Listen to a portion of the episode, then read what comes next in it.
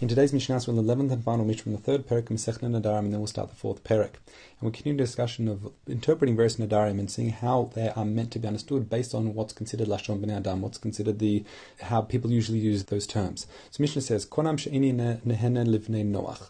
So if someone says he, wants to make a neder that he doesn't want to get any benefit from B'nai Noach.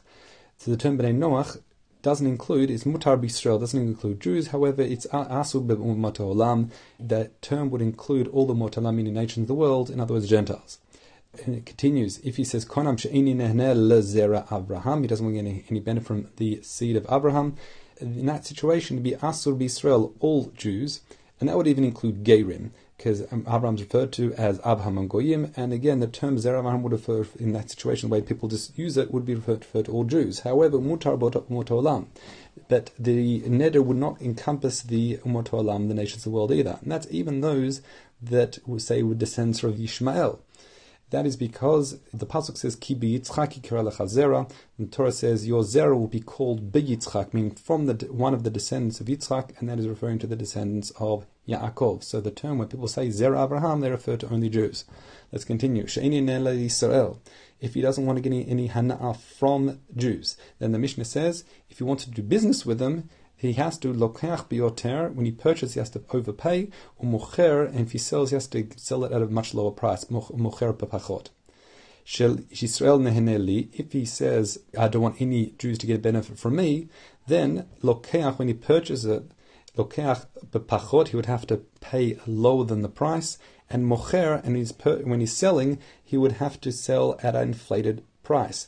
And that's only, as the Mishnah points out, if the other person is willing to uh, go by those conditions, because it will be a significant loss for that other individual.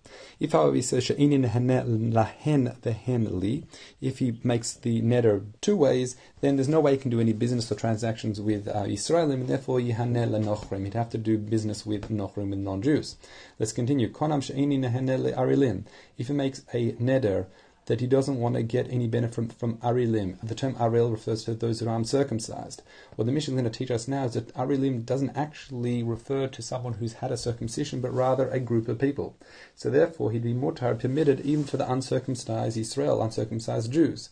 And he'd be asur, really, to umot olam, including, as the Mishnah says, b'mulei ha'umot, even those in the nation that have had circumcisions because the, Mishnah is going to continue explaining the term "Ari Arilim simply refers to non-Jews. Konam she'ini. If he makes a neder that he doesn't want to get any benefit from mulim, meaning those that have been circumcised, again we understand that this term refers to a group of people rather than people that have actually had a circumcision. Therefore, asul ba'arel Israel, he'd be asked to get any benefit from Jews, including those that haven't had a circumcision. Umutar mabulei umot. The, term would not include the nations world, including those that have had a brit milah. Why? Because Mishnah says She'ina ha'orla karui el Lashem goyim. We find even in Psukim it says that the term arilim is really referring to the nations. Shneemar, as we says, kichol hagoyim arilim v'kol bet Israel arile lev. That in the Psukim in Yirmiyahu, he refers to all goyim as being arilim. So again, the term is used to a group of people rather than whether someone's actually had a circumcision. And we likewise see, but when David is trying to convince Shaul to let him go and fight Goliath, he's saying that this plishti, this arel, will have the same fate as the ari and the dove, the lion and the bear that I fought and uh, overcame.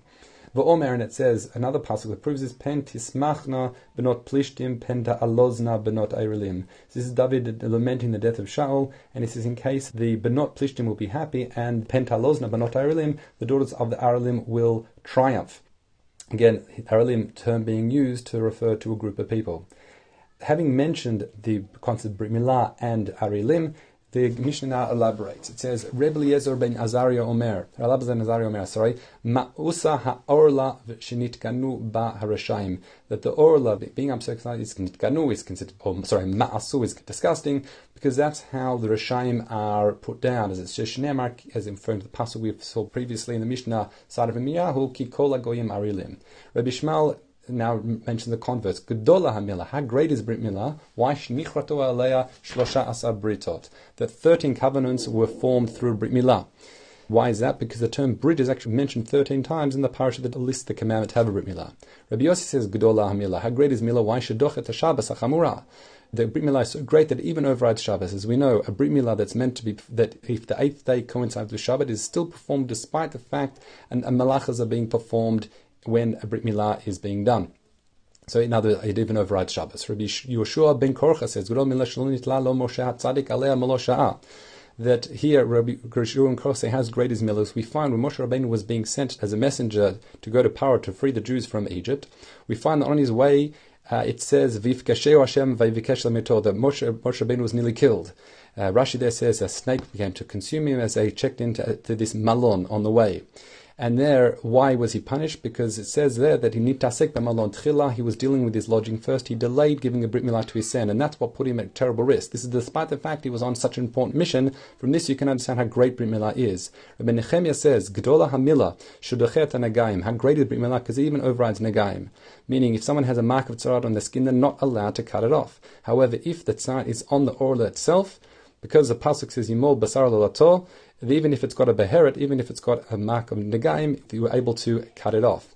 Rebbe Omer, Gdola Mila Hagrez Mila, why should call a mitzvah Asam Abraham Vinu? Despite the fact that all the mitzvah Abraham Vinu actually performed, Loni Krashelam, he wasn't considered complete Ad Shemal until he actually performed Brit Milah. As it says, Shinema, Hitalech Lefanai V'yatayim, go before me and you'll be Tamim. And the pasuk that follows, it says, Venabriti ben. Rashi explains, Hitalech lefanai, go before me with a mitzvah milah, and then you'll be considered complete. Davar we find another matter that says, Gedola milah, how great is milah, why she'il he, without, if it weren't for the fact of Brit Milah, lo bara kadosh baruch hu alama, Hashem would not have created the world as it is, shenemar, ko amar Hashem, so is, is the word of Hashem, so is what Hashem said, im lovri to your mamvalayla. If not for my covenant of day and night, what's that refer to? That refers to the Brit Milah, which is a covenant that is kayam, that exists on a person's body both day and night, then what? Chukot shamayim va'aretz lo sabti. I wouldn't have placed the heavens and earth, I wouldn't have created the world. Let's now learn Mishnah Aleph in the fourth Perek. It says, Ein ben hamudar hana mechavero lemudar ha'emenu ma'achal. So if someone makes a neder, he doesn't want his friend to get any benefit from him, or he makes a neder, he doesn't want him to get any food benefit for him, Mishnah says there's very little difference between the two. The only difference would be what's called drisat el drisat regel. The first is passage, meaning if he says, I don't want my friend to get any benefit from him, then his friend wouldn't be able to walk through his uh, his courtyard, in order for the purpose, say, for example, a shortcut. However, if he says, I don't want to give food benefit from him, then there'd be nothing wrong with his friend taking a shortcut through his property. And the second point is the kalim she'ein osim bahem ochel nefesh. The next is kalim, which use utensils that do not produce food or not used in preparation of food. For example, a drill.